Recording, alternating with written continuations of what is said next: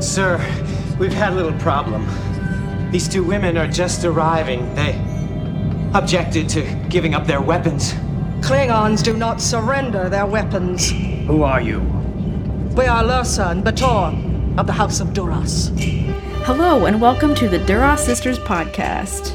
We are not Klingons, but we are sisters.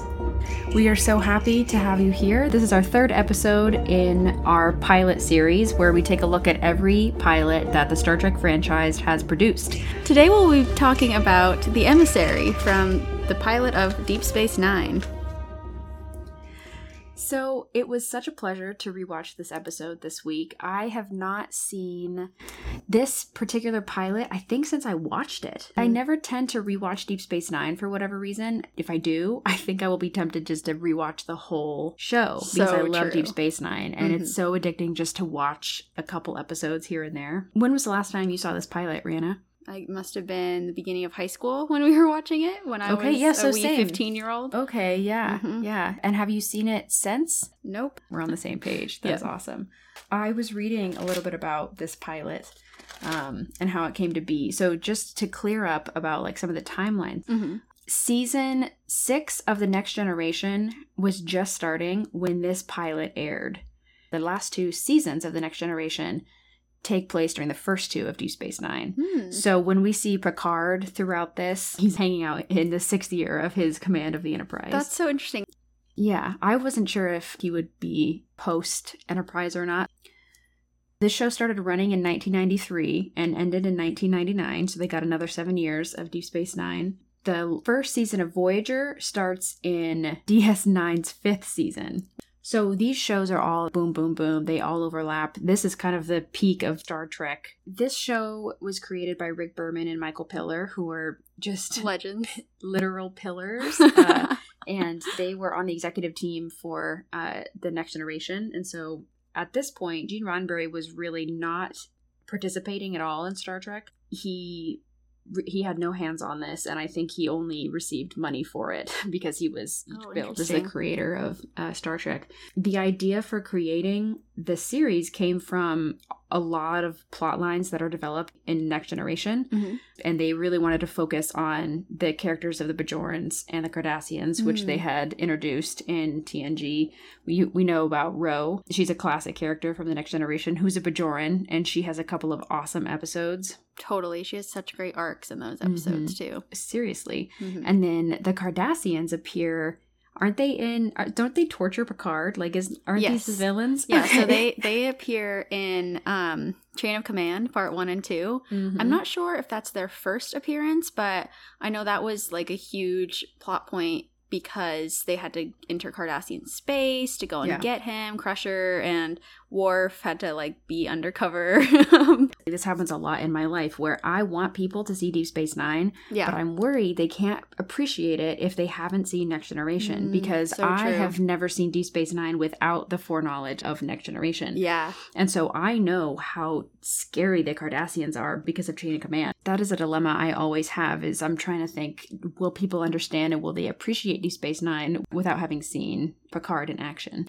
The thing I found most interesting is the way that they introduced the Cardassians in the pilot. Yes. helped Yeah. me to sort of fear them in a different way than what I remembered from the next generation, but in a Mhm. way that made the context more real to what was happening on Bajor and on Deep Space Nine in general. It can work, you know, to Mhm. just dive into Deep Space Nine. It's so true. I really thought that this portrayal of the Cardassians was a lot lighter in this episode. Those were just some thoughts I was having, even when I was just like reading about the history of the show. So they're intentionally drawing from the series, but I think it's kind of a smart pull also because those episodes in Next Generation stand out as some of my favorite ones, especially the one where Ro and Geordi are both, Oh, yeah, they're both invisible. They're both so dead. good. Yeah, yeah. It's, we, we, I, Rhianna and I talk about that one a lot um, but I love that episode with Ro, and I know there's some other ones where there's conflict between Ro and Riker. Mhm. Um, but what a interesting tiny little dash of plot to pick and then create a whole entire series about it. Absolutely. I think I just think it's pretty bold of them to do. yeah. And this also was the first Star Trek series to use CGI, as we get to see a lot of Oh. in this episode.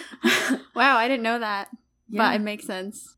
So, a thing that I learned from the excellent documentary called What We Leave Behind, it's a fan made Mm. documentary that includes the majority of the Deep Space Nine cast and ask them questions about it. They open up the documentary reading letters from fans that absolutely hated Deep Space Nine when it first came out because Oh, it was on a station, because it was solitary and Yeah. not going out and exploring. These fans completely hated the beginning of Deep Space Nine and were like, this is not Star Trek, this is awful. And these actors were getting hate mail from Star Trek fans saying, like, this isn't real Star Trek. And another tidbit I discovered in that documentary was that Avery Brooks, the way that we see him in the first pilot is Mhm. like cleanly shaven and like short cropped hair and everything. And Yeah. that's because they wanted to give him an image of put together and professional. But he was really trying to bid for like, oh, but I want a beard and I want to look like how I normally look as an actor. But they thought because he's a black man, like they want him to look as professional as possible. And I thought that that was a very like kind of racist intention for him, you know? They're Hmm. wanting to like present him a certain way. And as a side note, actually Kate Mulgrew had to go through a lot of similar stuff with how her hair looked and how she had to wear it in a bun versus if she wanted to wear it down, you know, all this stuff that none of the white captains had to deal with. We do see Avery Brooks get to have his full-fledged amazing beard Yeah, later I'm thinking on. in the next couple seasons he has Yeah. a nice beard. Obviously, everyone who's going on TV is getting makeup on, so Yeah. You know everyone's looking their best. What's wrong about that is that they're not making those decisions for about his hair for the character. Yeah. They're making the decisions because of how they want to appeal to the audience. We also have to celebrate that this is the first time we've seen a black actor lead Star Trek. Yes. Just Absolutely. in general. There I mean there were several black actors and actresses in Next Generation, but we haven't seen any captains that are leading the franchise. And so it's really cool to see that Avery Brooks is on screen here. I'm sure Nichelle Nichols was just so happy as as, as, being a pioneer. Yes, I completely agree. And one thing I want to add to that too is also to see a black man who was a present father as well. He's Yeah. so devoted to Jake. Jake's his priority um, over pretty Mhm. much anything else. Yeah. Anyway, just to see a present father who's a person of color is so important for anyone watching the show. it's just see, good for everyone. Yeah, good for Yeah. everyone to see that Yeah. sort of stereotype being slashed. hmm Oh, we're going to talk a lot about stereotypes being slashed in this episode. So let's jump into it. Yes, let's jump in. Rhianna, Mhm. explain the emissary as badly as possible. The shortest episode of How I Met Your Mother. Sorry, that one really got me. I really love How I Met Your Mother, so Yeah. that, that, cut, that cut deep. okay, what's yours? Problematic new Starfleet commander blackmails a shop owner in order to stay working on the ship.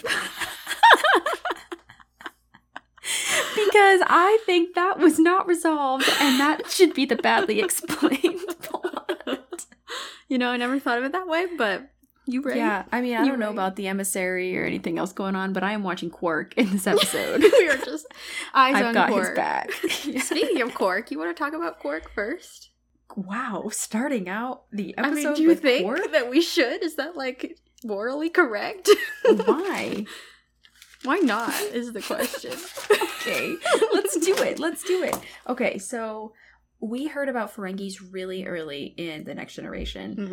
In Yeah. the fourth episode, they're like these little guys that are stealing from the Enterprise. They're not really the heroes. They, No. The Ferengi, they're portrayed as kind of foolish, um, who are just trying to swindle people out of their money. Pretty much sounds right. Yeah, yeah. So, what are you thinking when you see Quark on the station? Well, from past experience, I'm thinking, oh boy, another Ferengi. Here we go. And of course, the way they're acting right away, we see Nog with this dude trying to steal stuff. Even I remember watching this and being immediately not a fan of Quark. I thought that he was going to be another brass Ferengi. Also, he's pretty problematic in this episode which is not a great start for a character that I grew to love so much. So, Mhm. um, what did you think about Quark? Well, I totally agree with you. My my first time watching through, I hated pretty much everything about this pilot in the beginning.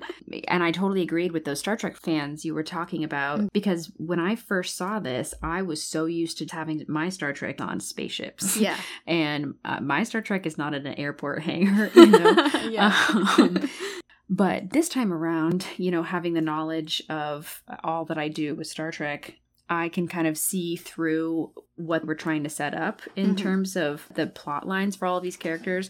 And I feel like out of everyone that's going to grow to become a main character, Quark is probably the most undercut here. Mhm. Everyone else has a long arc that's set up in this episode. Yeah. Yeah. Um, in that same vein, I feel like a lot of the introductions to the characters that we grow to love in this pilot are less than ideal. because in the next Hmm. generation, I feel like we get a lot of really lovely introductions to characters and they're painted in this nice light. But Deep Space Nine starts out with Kira, who I, of course, am super obsessed with. I think she's an awesome character and She's, she's one of the, my favorite characters as well. Yeah. Yeah. but she comes off very hot-headed and angry and tough to get along with in this first episode and julian bashir also comes off as rude unthoughtful the frontier medicine thing that comment he Yeah. made about Yeah.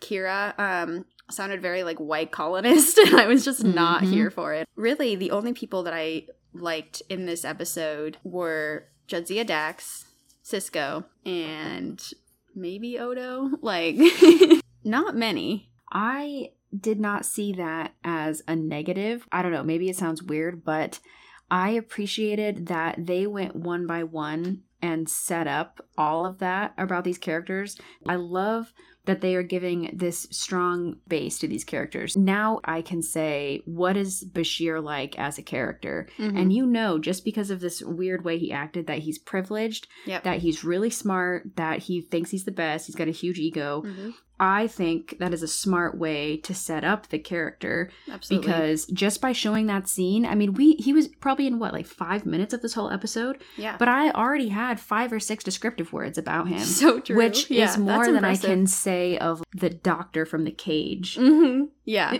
I could maybe Absolutely. say he was like grumpy and sassy and like it. to drink and Full that's it but i don't Yeah. i don't know anything else about his background or history and so. I, I guess what i'm trying to say is yes okay these characters are rough Yeah. they are coming from all these different perspectives and we're used to a crew that gets along and everyone smiles Yeah. but this show and this pilot is rough and tumble Totally. good luck here's a bunch of weirdos i hope they get along on this station Yeah. yeah, and Ashlyn, I love that point because it's so true that even the station itself is a complete wreck when Sisko gets there, when he docks with Jake. And it's because the Cardassians had just completely trashed it before they Mhm. left. And it shows that this is not going to be a fun posting for him.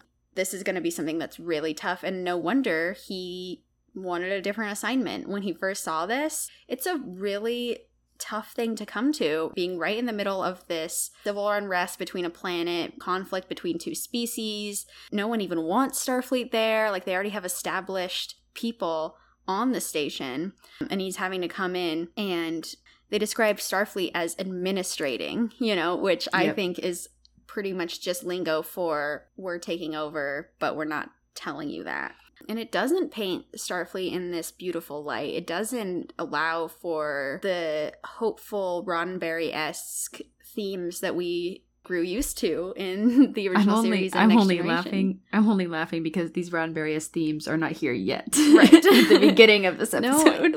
Well, okay, so I want to talk about there are a couple scenes that are really interesting, even in the first ten minutes. Yeah. This pilot is action packed. And another reason why this pilot is so different from the first two that we have seen, another reason why this series is so different from the other two series, is that this pilot is about Sisko Hmm. and about Sisko's journey. yes. And we had a little flavor of that with Kirk in Where No Man Has Gone Before because we learn about his Starfleet days with Gary Mitchell. But this is way more than Starfleet days. We see his wife get murdered by the Borg in like the first couple minutes. We see Sisko become a widower in this episode. Mhm. We see him alone with his son. We're learning about this man who's full of hatred, and now he's just been posted at a station where everyone else is full of hatred. Mm. And it's a very negative start to all of this. For some reason, I really like that. And I think also it's because I know what's going to happen. There's so much to build on and there's so much to grow. The station is dirty, so they got to clean it up. Yeah. You know? And I'm excited to see them clean it up because I like the way that they're introducing these characters. Yes, Ashlyn, thank you for saying that. And I think it's tragic that the last face Sisko sees before his ship is starting to get torn apart is Mhm. Locutus of Borg, is Jean-Luc Picard's face. You know, even if it's with all the Borg technology on it, of course he's going to feel this resentment towards Picard when he shows up at the station and then is telling Sisko what to do. And he's being Yes. very brazen and brash, and that is not what Sisko wants to hear right now. He wants to hear an apology, even though he might logically know that it's not Picard's fault, but how could you not feel resentment upon seeing that person's face connected with your wife's or your spouse's murder? Absolutely. and such a relevant moment that shapes his entire being. You know i mean even the prophets are telling him that you exist here. You exist in this place of trauma. He's stuck there. he's stuck in the Saratoga in that room with his wife. And what a horrible tragedy to start out a show that demonstrates the horrors of war. You know, I think it sets the tone Yes. so well to a, a show that they hadn't even planned out this big war yet. I'm sure the writers hadn't been like, okay, we have all se- seven seasons written, you know? I love your points. And it had me wondering mm-hmm. whether they were purposefully trying to make Picard seem a little villainous in this episode. It is bold to choose the one moment in all of Star Trek history that Picard is a villain. He is Yeah. never a villain ever in his life, except when he's literally taken over by the Borg So true. as Locutus. And for that to be the thing that's going to define this series is Mhm. that they're choosing a character who lost someone while Picard was evil. And I think they do this for a couple of reasons. My best guess is that they're trying to show, not tell, yeah. what kind of story this is going to be. This is not a forgiving story. This is not about families on the Enterprise hanging out with Q. This is about people who are fleshed out and who are really intriguing characters interacting with each other and having these insane interactions with the culture and all the politics going on in this situation. I really thought about the fact that Sisko had to leave her body, Jennifer's body on the Mm. Saratoga, and how that was one thing that was really hurting him was like she doesn't belong here. We can't Ugh. leave her here. They're, the ship's about to explode, but they're dragging him onto the escape pod. And it made me think about I read a lot of mountaineering books Mhm. and I read one about the first American ascent of the mountain Annapurna in the Himalayas. It's it's one of the tallest mountains in the world. Mhm.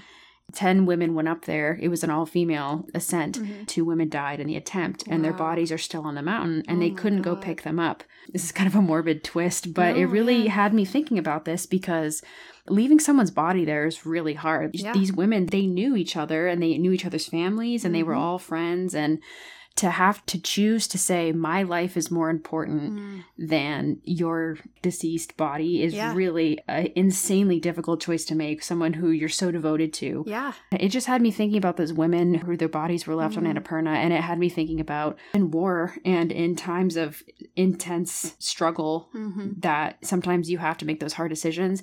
And Deep Space Nine is a show about making hard decisions, and they're not afraid to say it. And particularly because humans attach such meaning to burial of bodies and sending off like proper funerals Yep. and it's entrenched in so many religions and cultures that that's why I think it's harder in those moments when you have to leave a person's body behind because you can't give them that proper send off and then your grief sort of remains in that place and that's why his grief and his trauma remained on the Saratoga. That day defined both Picard and Sisko's for the rest of their mm. life. You know, I Oh mean, my we see in Picard with that being Locutus still haunts him. This trauma really reinforced the way he acts for the rest of his life as well as it does for Sisko. And I think that is really interesting when they meet. Picard backs down and he physically sits and like I think it's a really lovely gesture of Picard respecting that moment. Mm-hmm. And because I think he probably carries a lot of guilt, Picard does. Yeah. Totally. Well, I wanted to talk about this scene actually Mm-hmm. There are so many things happening and I, I was a little disappointed i don't know what i was expecting from picard in this scene because i wanted him to apologize to sisko and that's Yeah. probably because we just saw sisko's wife brutally murdered exactly. by picard We are in And Sisko's so- perspective. even though for seven years i was devoted to picard and like would marry him at any time Yeah. in this episode i've just seen this trauma that Mm. sisko has been through and i'm mad at picard yeah. that he doesn't even say anything Absolutely. to Cisco about it. I was mad at first, and then as the conversation continued, I realized that Picard instantly knew that Sisko meant business and he was Hmm. not there for formalities. He was there because he had to be, yeah. because this was his duty, and he's not interested in anything Picard is doing. And so I think Picard drops the demeanor and drops the friendly captain and just Yeah. is right down to business too. He's meeting him at his level, which is Mm. maybe the only thing he can do. That's so beautiful. That really helps me sort of reconcile that scene in my head a bit better because do you remember when we first watched this and we were furious because especially you, you are like a ride or die. Picard fan. so Yes. and we had just come off of the uh, Oh, post series depression, you know, when you finish a good series, especially a good Star Trek series, and then you're like, nothing will be as good as this one. and you're starting a new one and everything's scary and different especially when you have a beloved character come on and is kind of a mean dude. This is reminding me of Rhianna McCoy in Encounter at Farpoint. Thank you. I got so many similarities between them. Yeah. I think we're finally getting a taste of what other people feel when they Mm. come on the Enterprise and they encounter Picard. This is Yeah. what they're getting is this professional true. demeanor. They haven't had a 40 minute backstory about Picard is conflicted because Worf just turned into an ape. Right. And, yeah, and so now he's stressed. Quote like we we better figure this out before we start swinging like monkeys around the ship. I think Dirty said that or something. Yeah. anyway, Oh, yeah, gosh. exactly. Um. So not that that's the episode Picard had just Right. come from. I have no idea when he just came from. but I had two minds. Either Picard's just being really cold, Mhm. or Patrick Stewart's phoning it in. But when I Mm. think about Patrick Stewart. I just never think he would do that No, intentionally. no. I think he was incredibly passionate about Star Trek. Yeah. Or even if he wasn't, he was an amazing actor, so we Yeah. never could tell. Right. Um, exactly. and I think he would be just as happy to guest star on this episode. And he's really in quite a lot of it. I was Yeah. thinking when he appears later as a prophet, they control the image of Picard. And of course, Patrick Stewart is filming all of this. Mhm, And it just makes me think more about like how Patrick Stewart is playing Picard mhm. and that he wants to be cold and calculated and serious to match Sisko. I did think they have that handshake at the end of the episode. Yeah. So to me, that was the official like baton is passed. Totally. I think there is a difference in their meeting in the beginning of the episode and their meeting at the end. I agree. I think new Sisko has Yeah. appeared. Enlightened Sisko is uh, there at the Well, end. absolutely, because he went through so much. Um, another thing that I found a little bit unsettling about the first meeting Sisko has with Picard. So he says to Sisko, You must do everything short of violating the Prime Directive to get the Bajorans into Starfleet. I know that Picard also got these orders to tell Sisko. It's such a bizarre thing that I kind of forget about Starfleet because it's painted in such a good light in the original series and Next Generation.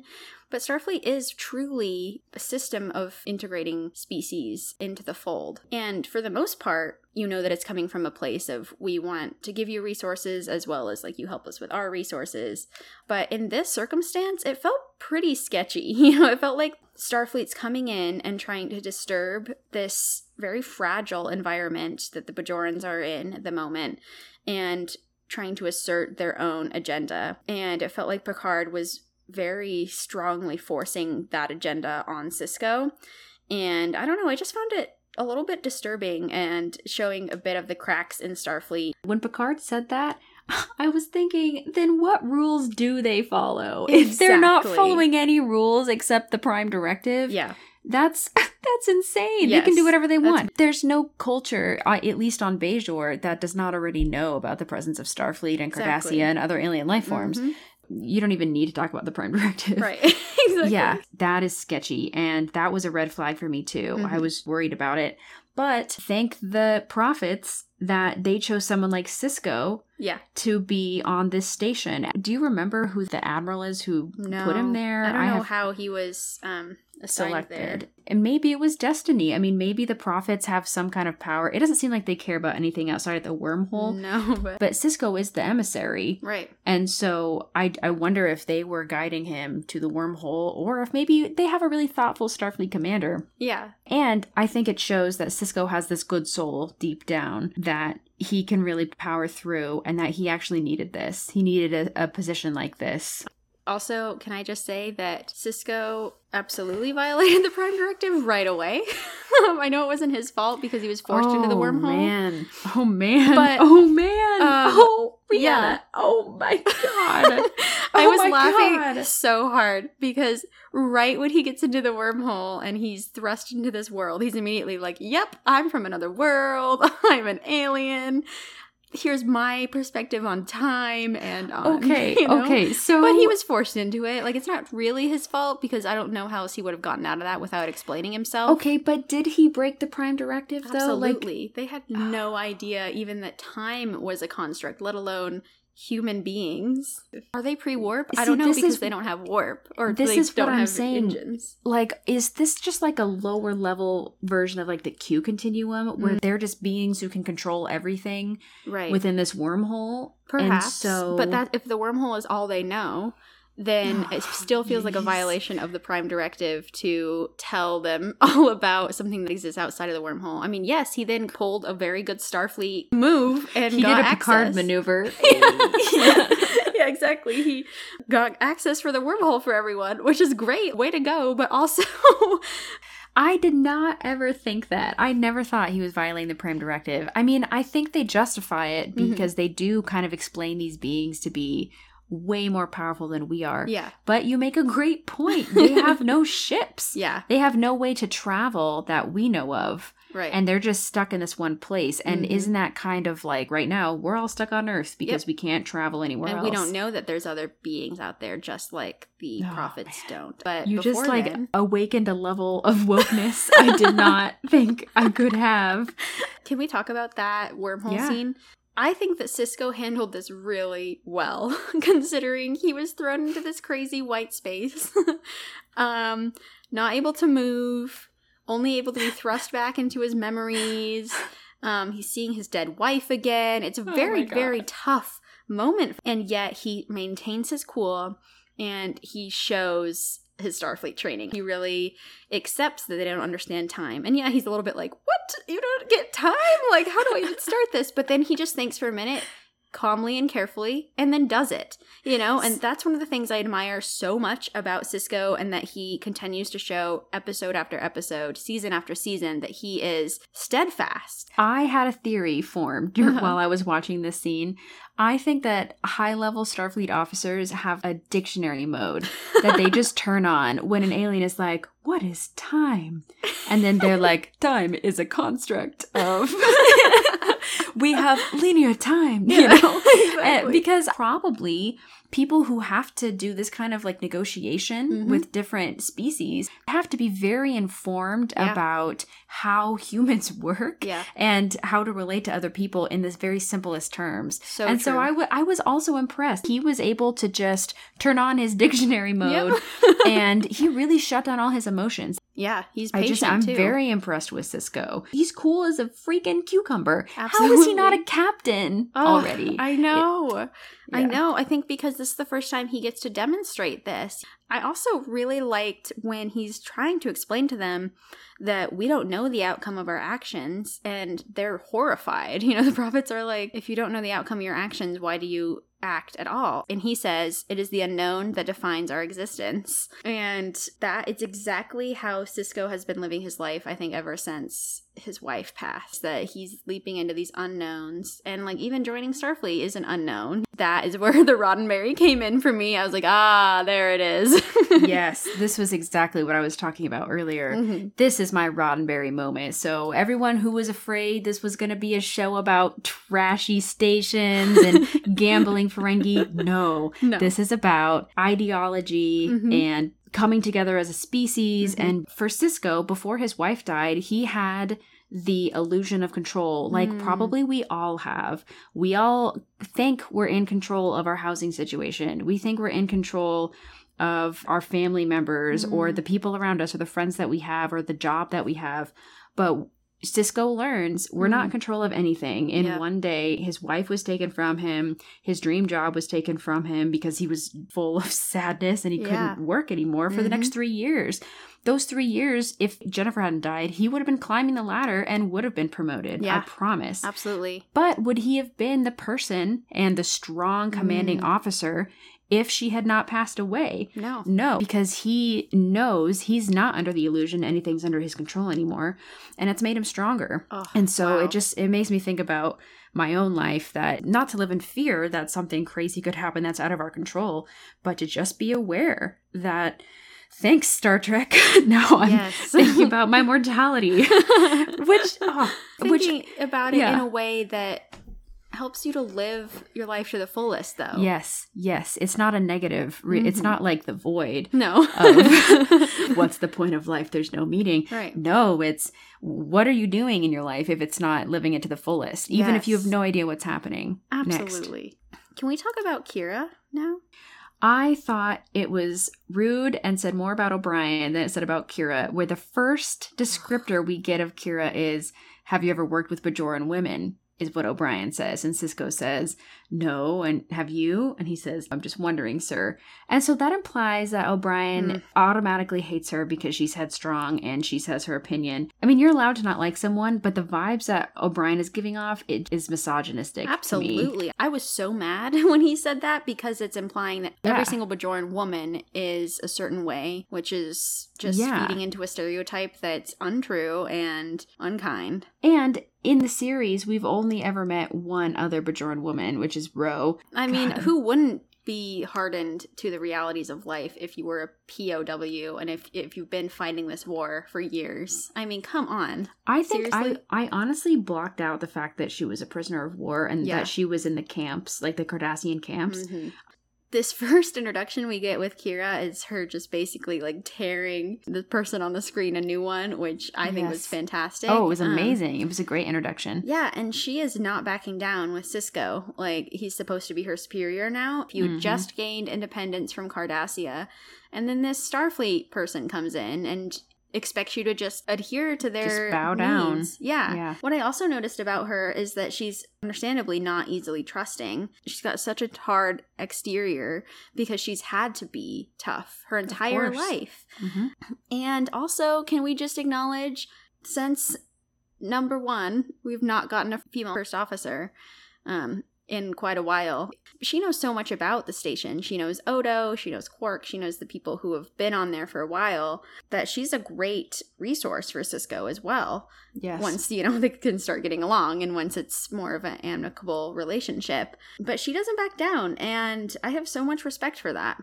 Sisko walks into ops, sees that the office is at the top, so everyone has to look up. And he makes comment of this. He Mm. says, "Oh, the, the ship is designed this way because the Cardassians like everyone looking up to the leader." So basically saying that Gul Dukat liked everyone looking up to him, which Yeah. we yeah we know he's the worst.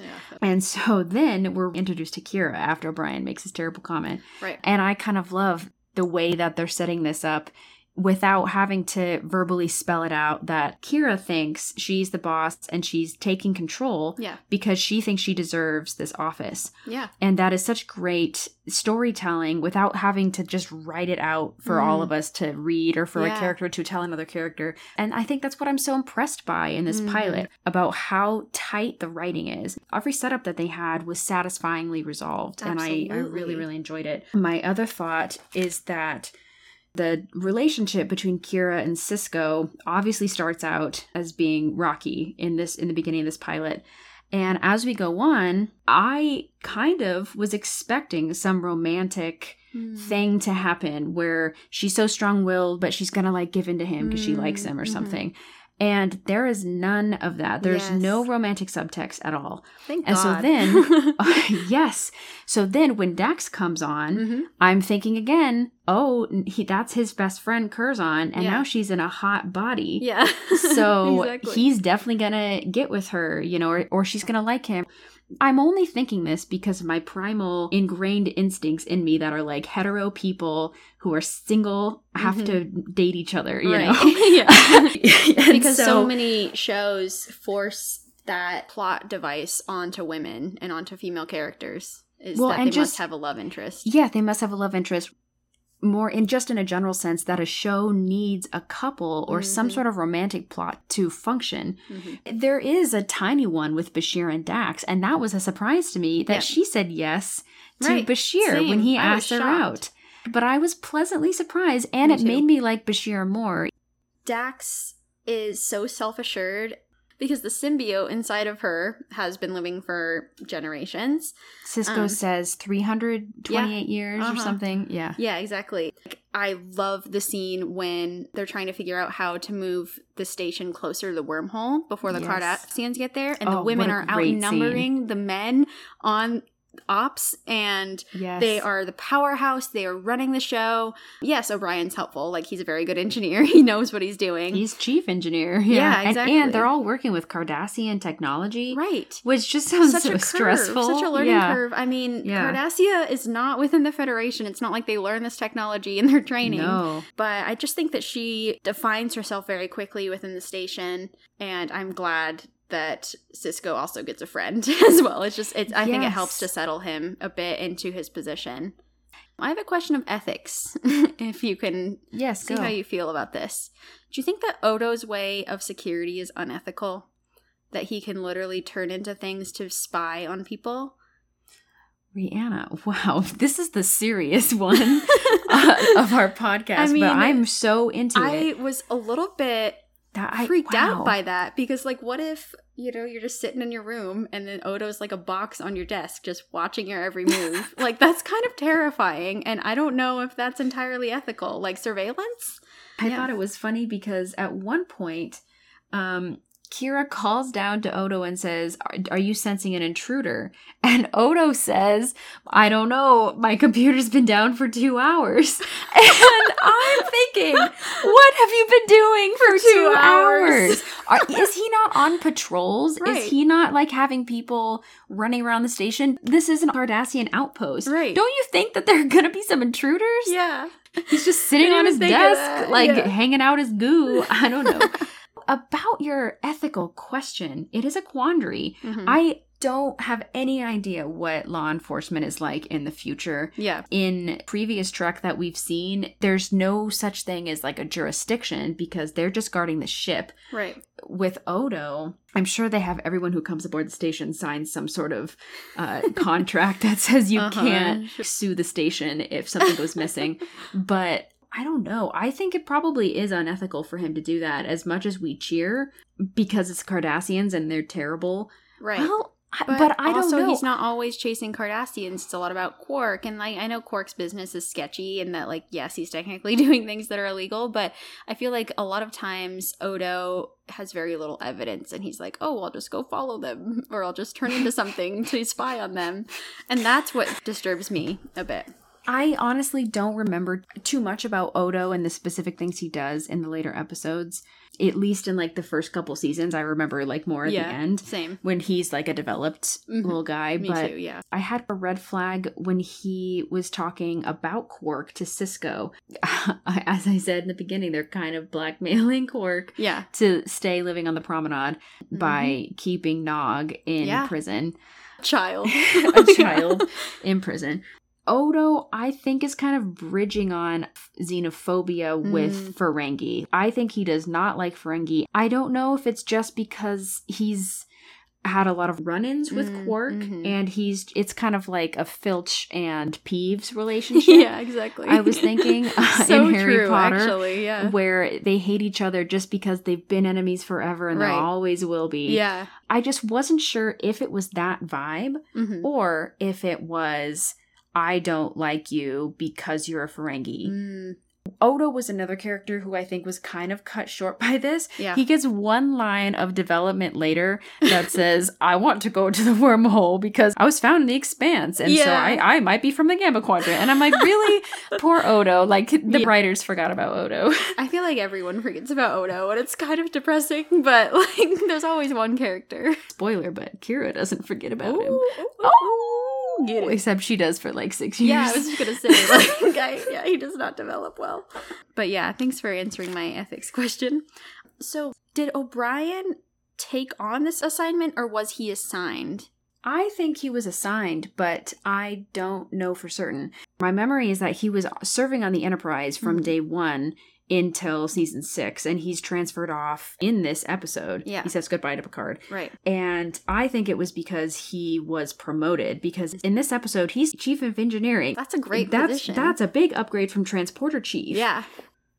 So I was watching the timer of the episode as it went by because they really introduced a lot in the beginning. They laid a lot Yeah. of groundwork. 20 minutes in, they introduced the idea of religion and the Mm. Pa and the prophets and everything going on at Bajor. Yeah. I think the pacing in this episode was excellent. Fantastic. They did a great job of kind of wading us into the story. And then this is the real core of this story is the wormhole and the prophets that come with it. Yeah. This is what makes Deep Space Nine the most important station, maybe in the galaxy. So in true. two galaxies in For the real. universe. Yeah. yeah. It's it becomes incredibly important because of Sisko making accidental first contact with these prophets. Yes. The religion aspect of the prophets is very interesting to me because Kira discusses it a bit, saying how the prophets were what we stake our entire lives on. Because, yes, Star Trek deals with religion quite a lot, but it's only really dealt with the strange new worlds they go to. you know, I mean, we see a lot of Landru is our god, you know, very- all that stuff. we've only seen very primitive religion Yeah. introduced of people who don't know that there's warp. Yeah. It's really always it's always space, a computer who's actually their god. That's like every an original series episode. Or it's a alien race that they don't understand who Yeah. they perceive to be gods, which is the whole reason that the Prime Directive is in place. When I think about religion, I need a little more proof and a little more something of substance Absolutely. for me to believe. And so I'm a lot more of a spiritual person. But I think if I was a Bajoran and I knew that my gods were real, of course it is the foundation of the society because that means that there's a group of sentient beings who are taking care of you and watching after you. Yeah. I think that this is a really interesting and kind of safe way for Star Trek to introduce Yeah. religion. But what do you think about that? Like, how do you think it's different than the other religions that we know? So instead of answering that, I'm going to answer how it's similar.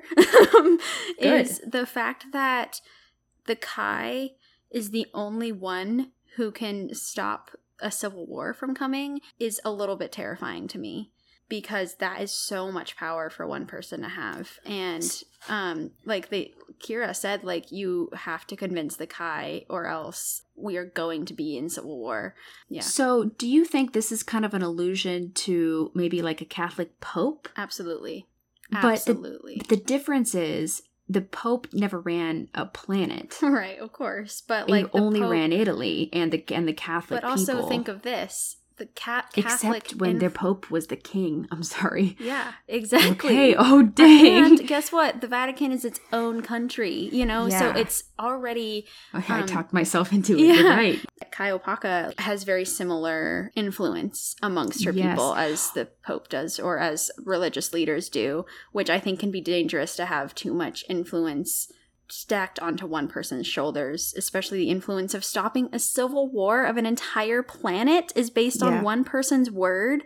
I think it shows how desperate a situation that Bajor is in. Mhm. That they're looking to their religious leaders. Yeah. But I also wonder now that the Cardassians have left and the occupation is over, does Bajor have a president or do they have a king Right. or do they have any kind of leadership at all? Or has it just Right. fallen and they have nothing? And is the Kai, the religious leader, the only thing they can place their trust Yeah. in? I mean, it's so true. If you only have that, then of course you're going to stack everything on the Kai.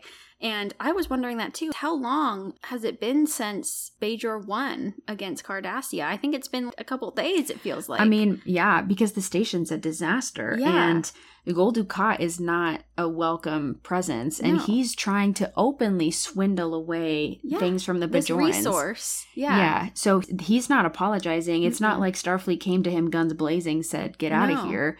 They just took over, like, peacefully. Absolutely.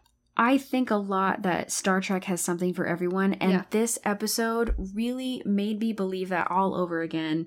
And I started this podcast asking myself the question could my friends get into this if they had never seen any other Star Trek before? Mhm. And now that we've discussed it more and talked it through, I do think that even if you don't really know like what's going on with some of the characters Mhm. overall it doesn't really matter and this is all of deep space nine these themes are real and Yes. this is a hard-hitting true show this show's like kira it's going to tell you the truth Absolutely. and it's going to be very blunt about it this is the third whack at a star trek series Mhm. and I think they knew if we're going to have a successful show, we have to change the formula. Yep. And this Roddenberry stuff won't do it.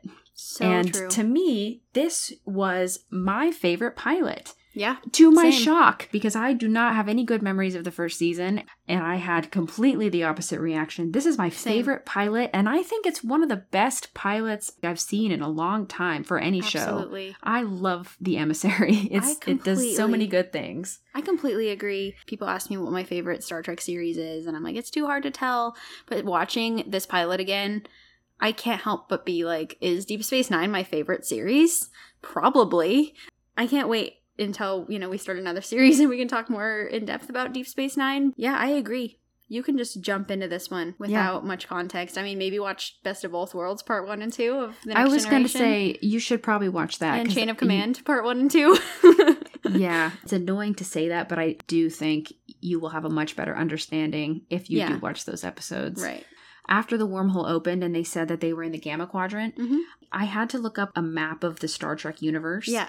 And so we'll post it on our Patreon so everyone can see it, as well as um, our social media pages. But there's a great map that lays out where all the quadrants are of, you know, Oh. alpha, gamma, delta, beta. And then it also shows where the wormhole is and how it interacts on the Oh. map. It would helped me lay out the universe because Yeah. we are really expanding. Yes. And for next week, when we watch the Voyager pilot, that is in a whole different quadrant spoilers spoilers for voyager.